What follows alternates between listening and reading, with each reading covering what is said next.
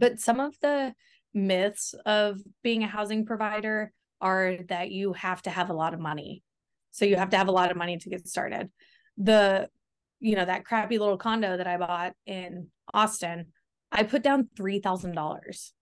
And that loan product that we use, it still exists. I mean, that wasn't a fluke. So you can get into your own home with, you know, if you're a veteran or I know there's some like teacher credits and all that, you can get into a house for under $10,000 of your your own money. And then once you get more into like the actual you know purchasing as a rental product, we use the BRRRR method. Welcome to the Cedar and Porch Real Estate Investment Podcast. I'm the host, Shona Lepis. Follow along as we unpack and demystify real estate investment strategies through expert interviews and personal experience. From how to find off market deals to creative financing to long term and mid term rentals.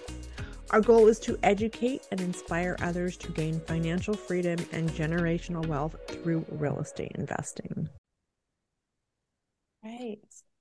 Today, I'm super excited to have Jessie Lang on. We actually met in a course on how to promote a course. She has a Rentals Made Easy course, and I have a midterm rental playbook course. So, Jessie started investing in real estate by house hacking over 10 years ago and has since grown a substantial rental portfolio that she manages with the help of a small remote team.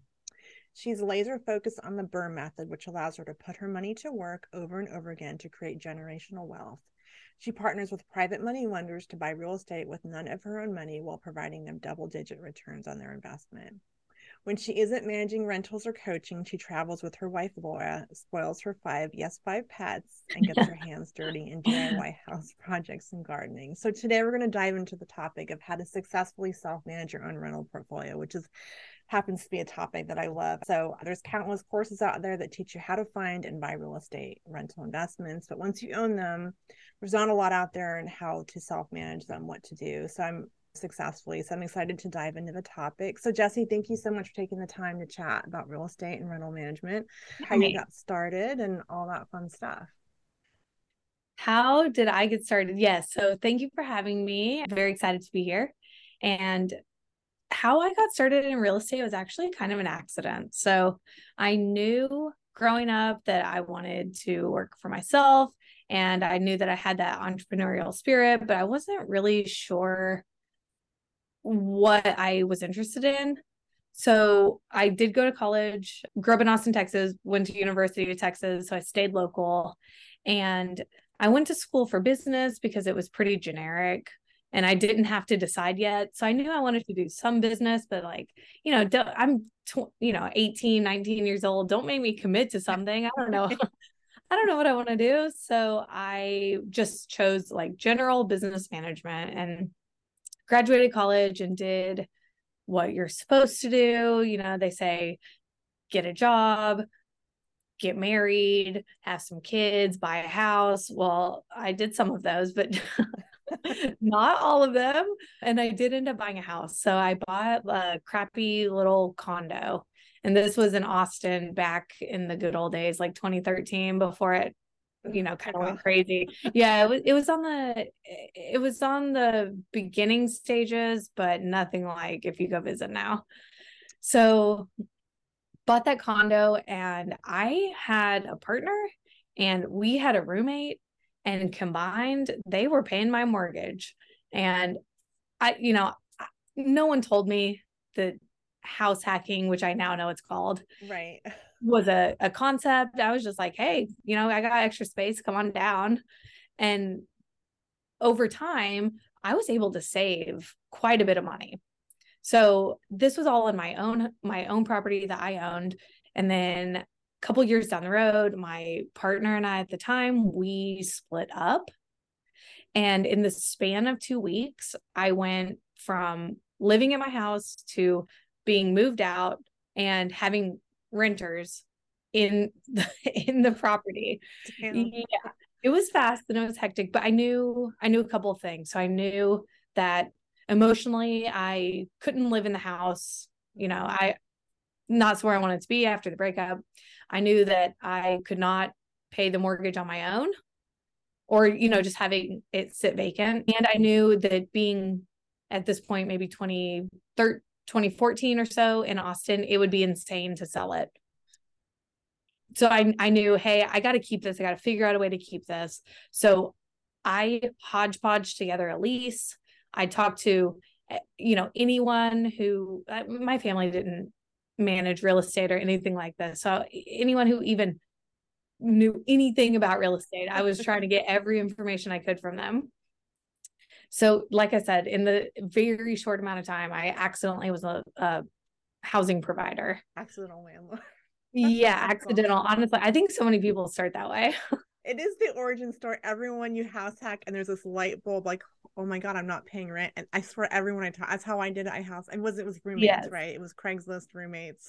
Craigslist roommate, yeah. Right? Look back I look back now and I was like, what were we thinking? right? Yeah, total strangers in your house. Like, yeah, I'm like, come on down.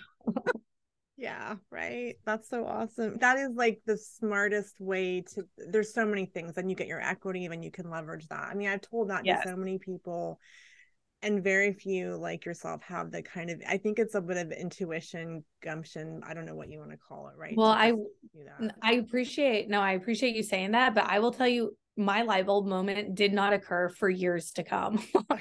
so I was doing this and I was like, oh, this is cool. And I went to business school. I had real estate. Never even occurred to me that this was like a career path no one i mean no i didn't talks about it right no one talks about being it. an investor is a thing or at least i Correct. never heard that you're an agent or maybe you're a landlord and you just become magically a landlord somehow Correct. Yeah, you're just yeah, overnight you just right. are but I I didn't know anyone like my family growing up we did own our home, but that was it. I mean, I didn't know anyone in my family who was doing this, family friends. I mean, I wasn't exposed to real estate as a profession. Mm-hmm. So my light bulb moment didn't come until I owned three properties in Austin, had two rented out, and then roommates in the one I was living in. So I was house hacking my own house, plus had two rentals. And then finally, finally figured out, hey, this could actually be my living. you know, it's funny you say that because I didn't have that either. I just was having a roommate. I didn't really put it together until years. So yeah, no, okay, I didn't have a yeah. I have to admit to that. So did you do the owner um owner occupied thing and keep going with your houses, or how did I did? I did. Yeah. So I was buying the next property with owner occupied financing. That is so like the secret. I think if you can yeah. do that and just keep kind of that domino thing, and that's what I tell people like you've got a W two, like just house hack, right? And then yes, just I mean the the catch is you have to move. So yeah, if you don't want to move, it does make it a little harder. But I was young, I had no ties, I had very little furniture. I mean, if you told me that now, that it would not fly. right. Yeah. No, I'm pretty settled. I'm like, I'm beyond that. Yeah. Yeah. We're settled with all like, five of my pets. Right. like, yeah. uprooting. totally. No, it's not. But when you're young and you have that kind of a, you're just like a lot is tied down, man. Like I, I, that's the advice I'd give anyone. Like if you want to start like owner occupied, live rent free, just. Yes. So awesome. Yeah. So I feel like there's a select few of us that are landlords, and there's so many connotations, and there's so many kind of fears and myths. I mean, I've heard them all. I'm sure you have. I'd love to hear what you think are the most common ones are and kind of unpack them and why maybe they're not true. yeah. You know? Yeah, definitely.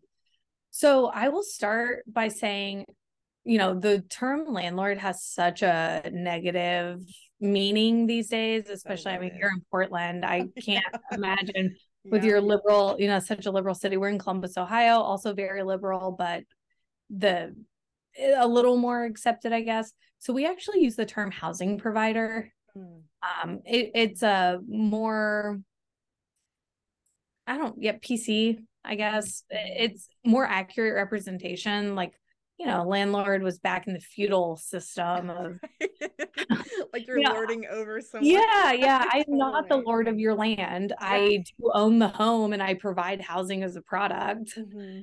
So we use the term housing provider, which is like such a small start mm-hmm. in trying to change that uh, perception. Mm-hmm. But some of the myths of being a housing provider are that you have to have a lot of money. So you have to have a lot of money to get started. The you know, that crappy little condo that I bought in Austin, I put down $3,000. And that loan product that we use, it still exists. I mean, that wasn't a fluke. So um, you can get into your own home with, you know, if you're a veteran or I know there's some like teacher credits and all that, you can get into a house for under $10,000 of your your own money. And then once you get more into like the actual you know purchasing as a rental product, we use the BRRRR method. Have you talked about this on a past podcast? I, have, I know, but I think for, I mean, if you want to unpack it, it's, should, it's yeah. Really should I go into it? Coolest strategy. So yeah, yeah, yes, yes. Awesome. Yeah. Yeah, so I actually didn't fully embrace BRRRR until about two, two and a half years ago. And that's when our portfolio skyrocketed. So I was buying with conventional financing up front, which is, you know, 20% down. And to get 20% down, even in our market where the prices are, you know, pretty accessible, mm-hmm. it still was taking six months to a year for every individual purchase. Yeah. So, I mean, you can't scale at that speed. So, I finally figured out I unlocked the BRRRR strategy and it we've been able to scale um 20 to 30 properties a year since then. So Damn.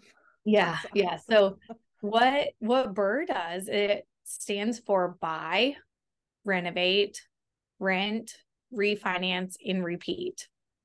And Shona, I have a handout that um, we can attach to the podcast and it goes over all of this like in a visual reference. So if you guys want to go ahead and um, download that and follow along. That would be awesome. We'll put in the show yeah. notes. Yeah, super generous. Yeah, because it is super smart. Like, don't just flip and sell. Like, hold it. right exactly right so so what BRRRR does and if you ch- see the handout you can follow along is essentially you are going to buy the property with hard money or private money and that means a short term loan at a high interest so hard money is a company not a bank but they they act as a bank but their entire purpose is short loans so you can buy cash it basically acts as cash and then same with private money, except private money is just an individual you know who may have a high net worth or some money that isn't making money. So they're willing to invest it in you. You pay them a double digit return. And then, you know, you get their money, they get the double digit interest, and everyone's happy. So you buy it with with some sort of hard or private money. And then that you're buying a property that needs renovations, right? Because we need to add the value. Mm-hmm. So in this the first R, so we have buy, now we have rehab. So in that R, it, we're going to add the value by doing renovations to, you know, increase it up to market rent, right? So we could be doing cosmetics, kitchen, bath, flooring, paint. We could be doing mechanicals, hot water tank, furnace, AC, roof, windows, or we could go as far as structural, where we're moving walls, getting permits, maybe the basement needs some, you know, beams, that kind of thing. So you can get more or less aggressive on how comfortable you are with the rehab. Mm-hmm. Like you can definitely just do a carpet and paint rehab. Lipstick, yeah. Yeah, so yeah. it doesn't necessarily matter how much renovation we tend to err on like closer to cosmetic and mechanicals mm-hmm. Mm-hmm. um there's just less risk it's once faster. you start moving walls yeah yeah yeah, yeah. once you start getting into structural that's when all the uh, craziness kind of starts so yeah.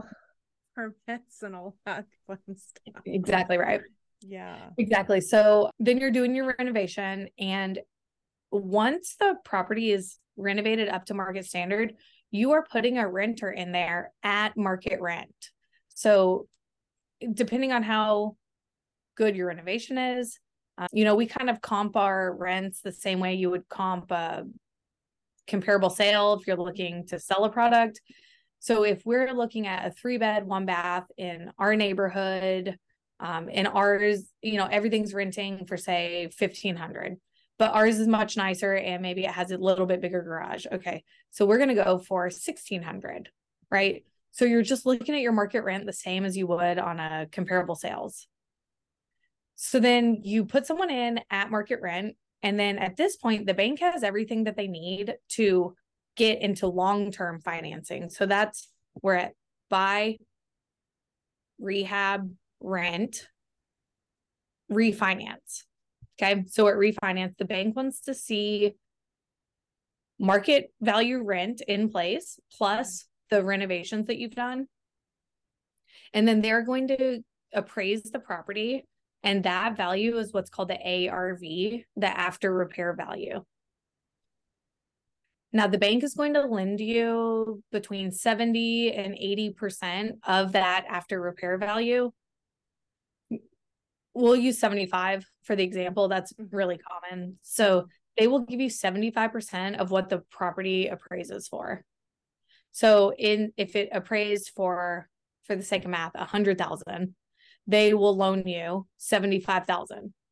Okay. Now imagine again, this is probably not realistic, yeah. but, but, for the sake of math, math yeah. Totally. I don't know. We get some pretty good deals in Columbus. So I'm getting jealous. yeah. Yeah. Yeah. So um so the bank will give you 75. Say you purchase this property for 50,000 and then you put 25,000 into it. So you're all in for 75 of hard or private money. Mm-hmm. And then the bank will give you 75. So you're so you're whole again. Yeah. They give you all of the bank will give you all of your money back. So you can pay off your private or hard money lender. And then you own the property with 25% equity and cash flow every month. It's brilliant. it's brilliant. And and your mortgage will stay the same and your rents keep going up. And that's that's just, correct. Yeah. Yep. Yeah. Yep. So it's it's such a brilliant strategy. A couple questions. So has this current high rates affected the strategy at all, or you just have to force that equity more to make that work? Um, that's a good question. Yes. Yeah, the rates have definitely hurt our cash flow. Also, banks before this kind of correction were lending at 80% loan to value, meaning on that 100,000 appraised value, they'll give you 80 instead of 75,000. Mm-hmm. Um, so they're they're conservative again. So 75, even some at 70. So they're just not willing to leverage as much of the value in the form of a loan, but they will um, they will still do the loan. So it hasn't stopped the strategy at all. You just have to you just have to know what the refi lender is willing to give you and then make sure that you don't go over that with your all-in cost it's all just it's a numbers game right? It is. yeah. it's, it's back and yeah. forth. Okay one more question like for someone like i'm i'm self-employed and i've kind of been using dscr loans. Do you use an asset kind of loan or depends on your if you have a w2 if that makes sense? Even without a w2 if you have two years of tax returns as a independent you know business owner i i know that that's kind of hard starting out but mm-hmm. by the time you get a few of these going like it may have already been two years. Right. Time flies yeah. You know yeah yeah time flies. So if you are if you have your w2 and you're running your entrepreneur you know your business on the side that's a great way to get those two years of tax returns before you fully pull the plug on the w2 because then you're going to be more lendable. It those two years of tax returns are really key if you want to do any sort of conventional financing. They want your firstborn or whatever you most they do yeah. i also i don't know if you recommend like kind of knowing a mortgage broker or kind of running your idea through them to know like so you're really being realistic on what that loan to value is because it can change i feel like um, yes. Oh definitely. So well we have two to three in each letter of the process at all times. Okay. so i'm pretty comfortable knowing what my refi lender is at. Okay. So i know that when i buy something in two months by the time that buy gets all the way through the process and to the refi that it could it could shift. Who knows? You know, COVID started in the span, you know, in two weeks our lives have changed. So, I, you know, it's not a foolproof plan by any by any means, but it's been pretty consistent. So, if you're doing just one at a time and that's completely fine if you are. Just before you buy speak to the that are the refi lender just to see where they're at. Because it could definitely you know your purchase price clearly impacts your all in and you want that all in to match what the bank is willing to give you. For sure. I feel like it's it's like a sandwich purchase price and arv and you just got to do the match. Yep. really I think be you know a little conservative on the ARV, right? Even if you're not selling it, because absolutely, yeah. yeah. And I would say so. Ask your lender about their loan to value, which is the LTV, the percentage they will leverage. Mm-hmm. But ask your agent to run your comparable, you know, your comps, your ARV comps, because if you are not confident with what the property will be worth once it's fixed up, the appraiser won't be confident. Like, we don't buy any properties that are unique or unusual because if I don't know the value of the property, guess who also won't know the value? exactly. Yeah. So then yeah. you could get you could get all the way through this. You have a renter in place and you think you're about to get all your money back and the appraisal comes in crazy. So we like to buy in neighborhoods that are very congruent, uh, similar layouts, two, three bed, one, two bath.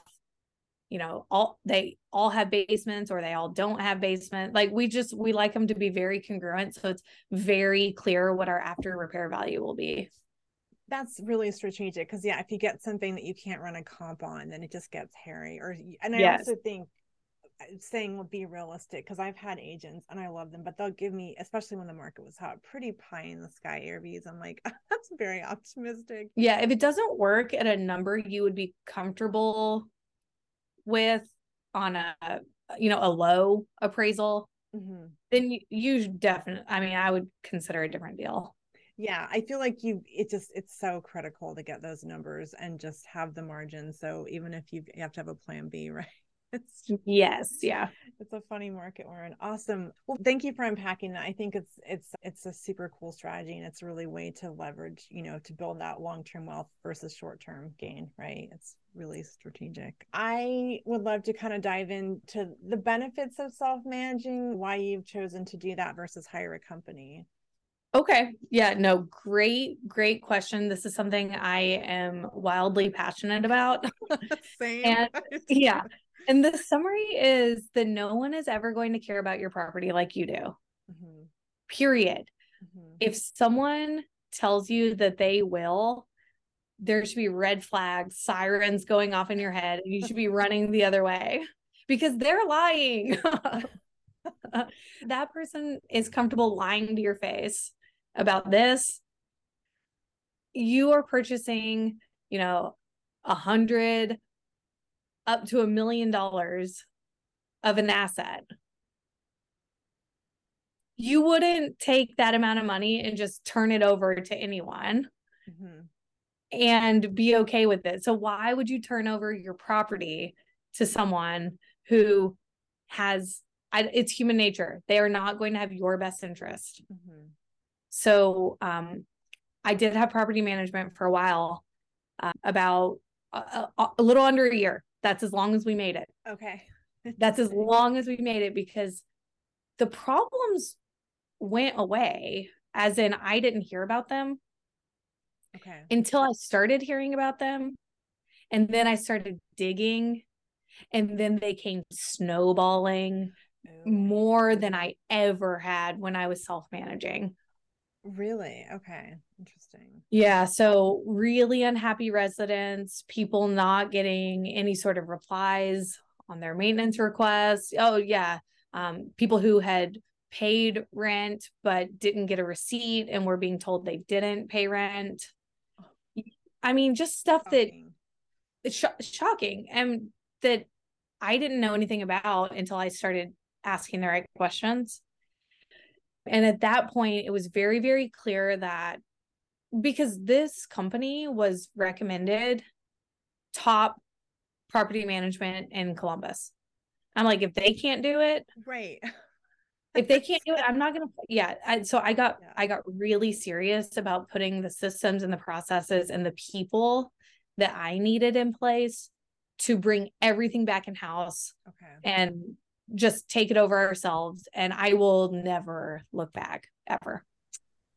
I mean, I've heard both sides, but I've heard enough of like, hey, I had they didn't tell me I had a vacancy for three months and they were out of the. And it's just like that's that's my yeah. It just makes me. And so the a lot of these companies are managing, I would say the small sides, hundreds of units Mm, up to, you know, over thousands of units. How are they possibly going to keep up with those details? yeah, yeah. I mean, you're not you're not really a priority, especially if you have not a huge amount of doors. Correct. Yeah. Uh, okay, so when you're considering taking in house, actually, what I'd love to know, like you said, team. Like, I'd love to unpack who's on your team and how you kind of structure that. No, great follow up because I wanted to add to the previous. When I say self managing, I don't mean you as the property owner are out there co- driving around collecting rent, putting notices on the door. That's not what I mean when I say self manage. okay. You have a couple of units, more power to you. You definitely can do it yourself. Mhm, But if you're looking to scale, mhm. you can still self manage by owning the process, owning the documents, owning how you want it done, even if you are not the one doing it. Okay. So we, I did, I did all of this by myself for a long time, really. Like looking back, I'm like, why was I doing that for so long? and so we now have, we have teams. I have part time admin. She's remote. She works on her own schedule. Um, it works for her and her family. It works for me. You know, she's paid by the hour. And when we have more going on, I pay a bit more. And when we have, you know, when it's smooth sailing, then my bill's a little less, but it um with our portfolio now it comes out to about 400 a week. $400 a week I pay her and she handles all of our resident communication. She handles scheduling all of our maintenance requests. She handles collection of any late rents. And we do everything. I I know we'll get to it, but we use software for all of this. So she's in our software, you know, every day, handling all these requests. And I don't speak to our residents. So I am more focused on scaling the business. Mhm. And then she and I speak, we probably text daily, but we have a dedicated call once a week for two hours.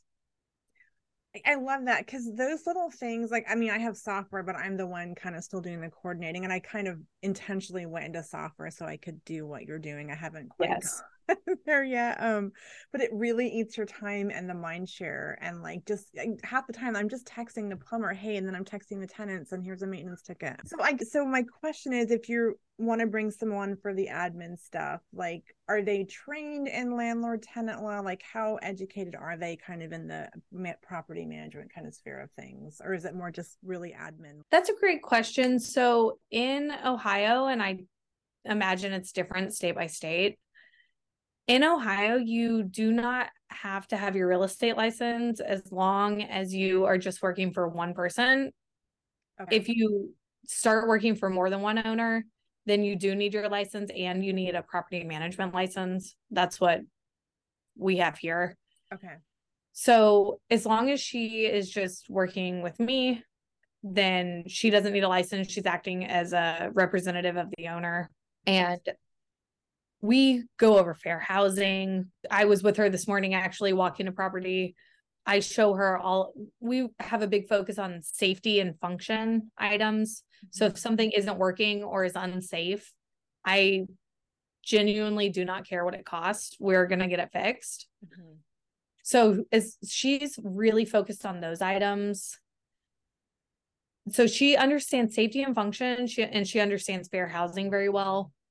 But outside of that, I mean, she's not doing anything that I'm not asking her to do as far as like eviction related or um is that kind of what you're getting at? Yeah, I was just curious. And I'm also coming from like a very uh, tenant friendly place so it's kind of a hot button issue um i think but i believe if you provide safe clean stylish housing you know and you're generally not going to get into problems if you are a, a good housing provider and i've heard that yes. term before and i'm like I, I like it but i haven't quite take some embrace it yeah twisting to kind of get your head and then i yeah I, I actually put that out in a group i'm like hey what does everyone think and then you know i'm like do you like land i think landlady sounds awesome just like yeah. 70s or something yeah yeah um super helpful and i think again it's like having the infrastructure so you're not in the weeds kind of like working on your business not in it because it you know it's you should be growing it not communicating over a leaky toilet or something. Yep. Um you know i just i feel like when people i've i've told the strategy hey like you move out of your house keep it and people are so just i don't know they're really terrified of that landlord thing has so many negative i think there's just so many negative experiences i don't mm-hmm. know do you have any advice for people that are just really scared of like the two o'clock toilet call which i never get but people think you get? Yeah i would say like toilets are so much more functional than people imagine. It's like the toilet mostly works like right yeah. it works like 99.9% of the time. Yeah. So we are huge on setting expectations that my entire business and honestly life has been built around setting expectations. So we have a welcome letter that we you know have signed we have it signed mm-hmm. along with the lease and it outlines what you can and cannot put in the toilet as one of as one of 30 other things yes. you can and cannot do so is someone still going to do it probably do they understand the expectation that this is not allowed. Should you do it anyways, this is the consequence. So, and also, if you have two toilets in your house, it's not an emergency, anyways. totally it's not. It's not. It's not. Like, so if you if you are worried about the toilet being an emergency and you have two toilets, just get that idea out of your head. You're never going to have the emergency. and I've and they generally, to your point, they don't. And and all toilets are pretty cheap too. It's a pretty easy thing to swap, even if you have to yeah. replace it. When I realized that a couple years ago, I'm like, oh, I didn't realize it was yeah. that big of a deal. It's like to and even if there's something down there that a plunger can't get, a snake for three hundred dollars from a plumbing company will get the job done. And I'm going to bill my resident because they were explicitly told not to XYZ and they did it. So here's the bill. See, I have I I have never done that, and I I probably should start doing that because if it's something they cause, I just have yeah. this like mental hang up on it. But yeah, it's so it's it's impossible to do unless you tell them ahead of time. That makes okay. It's like yeah. you know, like a kid. You if, if you're and I don't want to equate our residents to children, but it's they are kind of. I think they are. I've got you kids. Know, we we are in the affordable housing space so we have a lot of kind of entry level rent rentals where we're working with someone who it's their first time renting mm-hmm. okay. and so i have not a problem going over three pages of expectations with someone having them sign it and holding them to that expectation because i'm training them how to rent a home for the rest of their life you know hopefully buy a home but I'm preparing them to be part of per- caring for a home for the rest of their lives. And I love that. And I think it's a skill because like your next place is going to use you as a reference. And then eventually you want to buy a house, they're going to ask you if you paid your rent on time. So yeah, I've, I've had a couple uh, like groups of college kids and I felt like I was doing like a rental 101 course, you know, because they never rented. I'm like, you're lucky you got me because I'm really nice. And I will yes through like all the utility, and all the things and it was just yeah i'm like i just i should offer a course. Shona put it in writing. Have the conversation one time note down everything that you told them put it in writing and have them sign it. You know i have a welcome letter and i used to have people sign it and then i think i got kind of complacent and i stopped having them sign it but it's a good reminder because i am very specific on garbage is this day. Like every yes. the light comes on. I don't want to say that like so 100% but i think the signing you're kind of it's uh, it's expectations i think and yes, setting yes. and i think that's so important because like people want they want to be helped like they want good and they really want good communication i think that's when landlords don't respond even if you're like hey the part's delayed just let people know. The worst is not knowing. So Absolutely. No, absolutely. So I noticed that you said you got complacent about having your welcome letter signed. I would challenge you to outsource that because yes. I put it so my admin, her name's Cassie. I am always saying everyone needs a Cassie. So so I outsource it to Cassie with the checklist. So when someone moves in, we do boom, boom, boom, boom. Mm-hmm. And I don't do it because I can't be trusted. I can't because if I don't do it, I'm only letting myself down, right? Yeah. Yeah. But if she doesn't do it, she's letting me down. So it's much more likely it's going to get done when you outsource those repeatable tasks. It's so true. And I I mean I even have software I could put it in. So like I yeah, that's it's a really good thank you. That's a good reminder. Well, so is there anyone else on your team before we move on as far as like admin or any other team members? Like, you know, obviously there's your subs, right? Yeah. Yeah. So Cassie, she does our computer based, you know, scheduling and anything inside of our software. But then we have a handyman or, you know, handy person trying to be more PC about that. yeah uh, we have a you know a handy person. We have they they can do most things mm-hmm. that uh, are required for a rental because keep in mind we did a full renovation on this property before it was rented out. Right. So they're they're doing small little an outlet's not working or you know something like that. There's a small leak under the sink. They're not doing uh God, I can't even think like, hey, my garage door fell off. I, I you know, yeah. Um, and then we have, of course, like specialty trades. So if there is anything bigger, plumber, um, carpenter, we do specifically have a garage door company. I do too, right? Someone's yeah, like, you yeah. know, a garage. I'm like, yeah, I've had to replace yeah. openers, right? Super specific, but yeah. yeah. So um I like to just kind of be on a text basis with all of these guys and I just put Cassie on a chat with them. She I fo- I follow along, you know. Okay. She's been with me now almost a year, and I think I'm about ready to get off some of these texts. she's so trained and yeah, she's so good. Okay. I was catching myself in the beginning, um, chiming in a lot more often, mm-hmm. but I really she's she's getting it herself now. So this isn't something that's going to happen overnight. I don't want someone to just think, hey, I'm going to put an admin in place and step away because that's the same as hiring property management. yeah, yeah, um, totally. But no, you once you, I mean, that upfront time, then it frees you up so much, right? That's correct. Correct. Okay. So I think that's a good segue into like software. I have my favorites, but I'd love to hear your thoughts on like what you're using and why and all that stuff. Yeah, yeah. So we actually have software broken into two different categories. We have our property management system, which is all resident facing. Mm-hmm. And then we also have our data management system, which is more back end and kind of owner facing. And I think so many investors overlook this. Um, property management, super obvious. Resident has a sign in, they pay their rent, mm-hmm. they submit their maintenance request, their lease is stored there, etc. Right. And so if the resident needs it, that's it's all there. What people often overlook is the behind the scenes tracking. When I go, the it took me years to get here, so don't feel bad if you aren't here right now.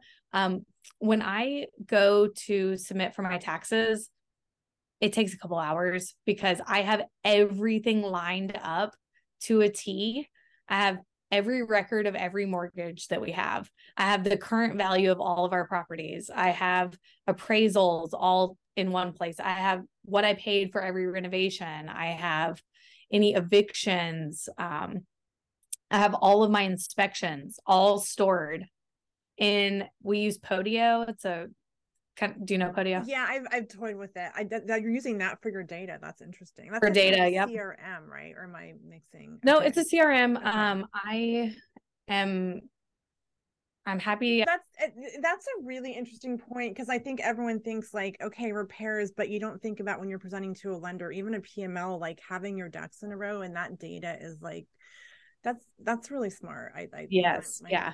So there's, you know, like your schedule of real estate. So any lender on that third R when you go to refi, the lender's going to say, Hey, tell me the lender's going to say, Hey, tell me everything you own, when you bought it, how much you paid for it, um, what you currently owe on it. Ex- and what like investors are, before I put this in place, I would melt down. right. Like, like ask for that. It, yeah, three weeks later, I'm like maybe starting to put it together because yeah. I'm like crying, trying, you know. so if you are consistent and proactive on managing your behind the scenes data, you are able to move that much faster. So, a huge foundation on everything we do is slow down to speed up. Yes. I, I live by it. So, yes, every time I sign a mortgage on a hard or private money loan, guess what? I'm sitting down for 15 minutes, my data management system, and I am putting all of it in because when my lender wants on the backside and I push a button and it exports, then I'm doesn't take me three weeks. It took me 15 minutes.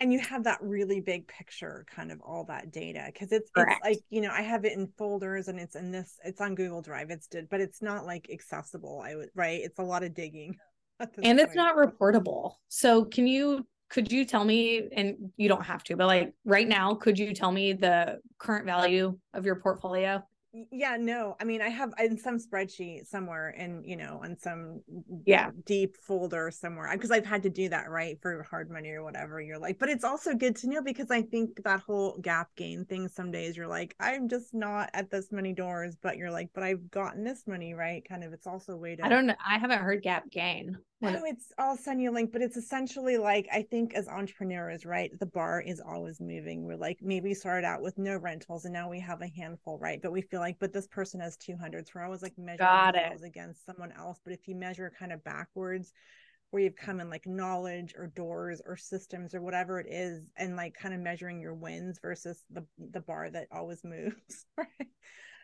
so it's just a good way to measure yourself against yourself versus everyone out there that's killing it and you feel yeah like, like you know small potatoes. No i love it. I love yeah, it. I think it's the entrepreneurial kind of uh just at least for me that's something that i'm like i'm always measuring against something else or feeling and i forget wow i've learned so much right? I know strategies. I had no idea were a thing. So yeah. Right right. No i love that. I haven't heard i've kind of heard it more as like imposter syndrome. Yes that it's kind of an antidote to that i guess.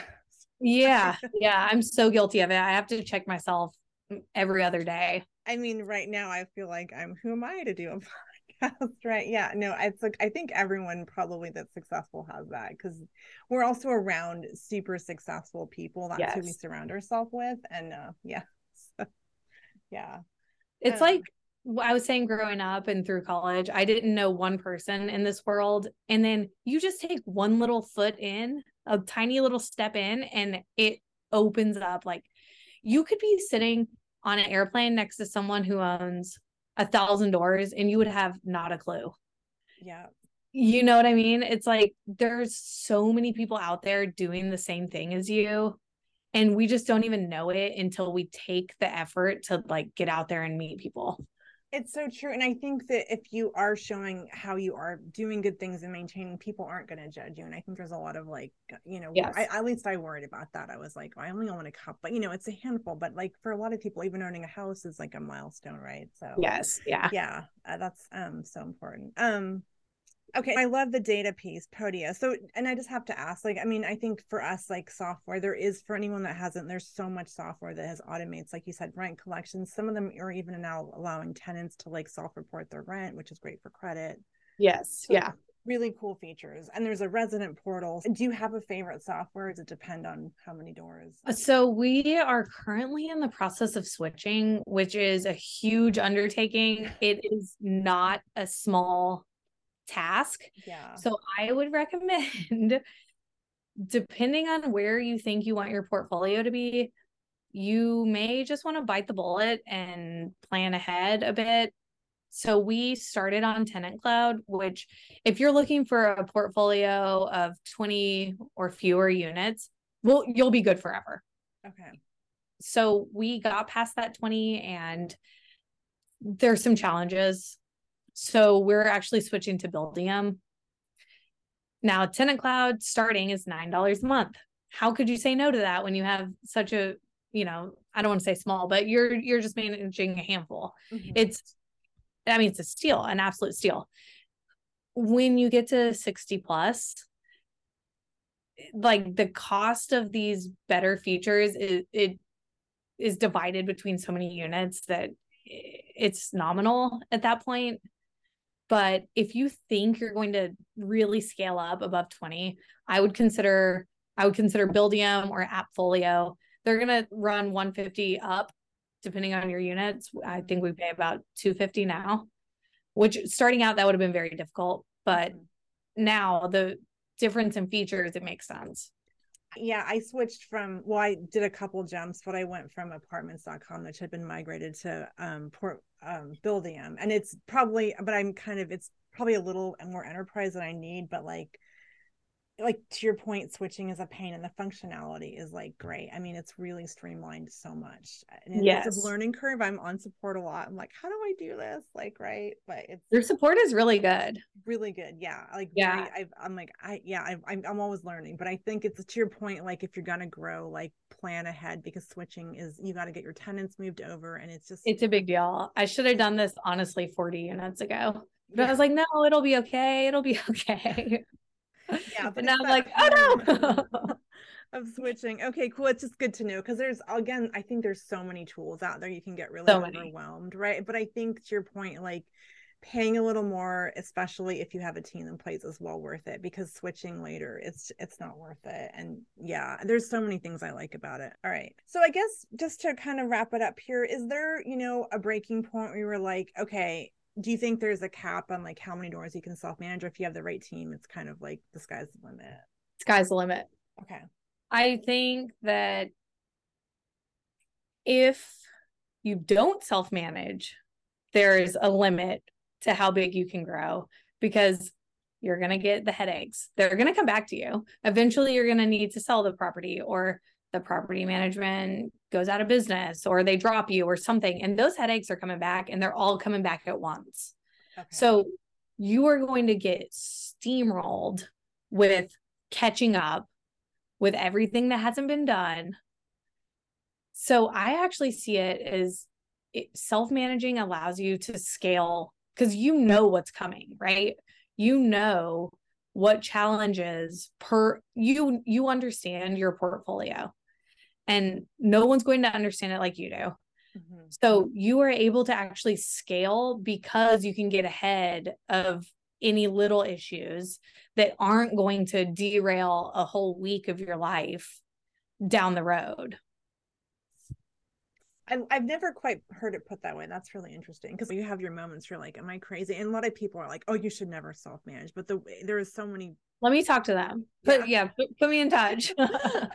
because you know sometimes especially in a place where it's very again tenant friendly and you know you're sometimes you question yourself but that's super helpful and i think it's the key like you've been really stressing is the systems and the team and yes you're not really yeah. in it right? So that's thank you so much. Well yeah. we could go on forever we should probably wrap, wrap up. So a couple so again this is one of those big questions take it however you want. Do you have any business or life advice to live life on your own terms to live life on your own terms.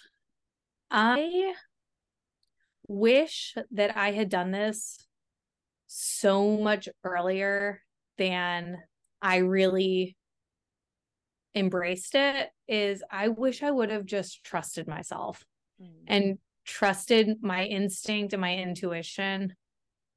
I was slow to make decisions. I was reserved and it's easy to say that now that you've done it a bunch of times. Yeah. And you know i am incredibly thankful for all the time i spent learning mm-hmm. but i think that i didn't i wasn't i wasn't aggressive enough in believing in myself. Is that helpful? That's super i'm just nodding because I, I feel like yeah you um you kind of have to take that leap and the sooner you do it the more you'll realize like anything that you're terrified of you're going to figure it out you're going to learn it and it's it, yeah the you're building your future the sooner you start the more you're building this thing and the, yeah you just yeah i think into trusting your it's hard to do but it's I it's hard that. to do. I think that I I was so fearful of making a mistake mm-hmm. that it took me years to realize it, mistakes are inevitable. So what what was I hiding from? Because you're going to make the mistake. The faster you make them, the faster you learn from it. And don't I'm not saying like, you know, be irresponsible and just rush into some mm-hmm. crazy deal or something like that, but if you're working with the right people, if you understand the BRRRR model specifically for what I'm doing, mm-hmm. um, and, and you have a good agent, you have a good mentor, you have a good coach, you have someone you can lean on, just trust the process and trust yourself in that process because it's worked for hundreds. I mean, how many housing providers are out there? Hundreds of thousands like right. it's worked it's worked for them so why wouldn't it work for you you just have to trust that it will it's true and i think to your point the mentor and people and i don't know i feel like it is a very supportive community there it's not competitive at least for my, been my experience people are more than willing they're very generous they've oftentimes made it and they want to give back right? So i think yeah there's people out there i think great advice. Okay one more question your superpower maybe like how you use it in your in your business. Hands down is networking. I love talking to people and I love sharing my story because real estate has, you know, radically changed my life. And I want to shout to everyone out there, specifically women, that this like no one told me this was a career path. I just want to yell at all the little kids, real estate's a career. right. and, and so networking, I just I am on a mission to talk to everyone I can and connect folks with you know someone who maybe a want or a need or something that they can um, commiserate together or you know whatever it may be. I love that and that's kind of i think it is anyone can do this. You don't need a degree you don't need your own money like there's so many myths so i love that you said that. We kind of covered this but like a book or a podcast or a resource you'd recommend can be your own. So I recently, not recently, in the last six months, I finished We Should All Be Millionaires, Rachel Rogers.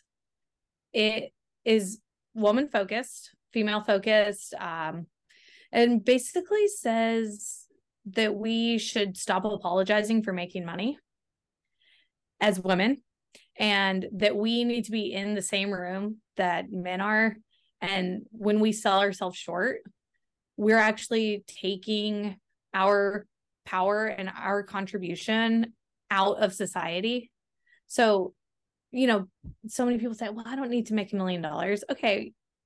Or do you? Because what you could take that money and do for the world mm-hmm. is infinitely worth more than the money you made.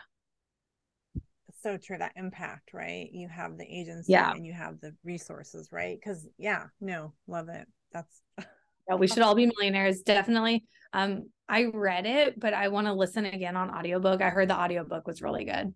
I'm a huge audio fan. I do like one and a half times I drive around. awesome.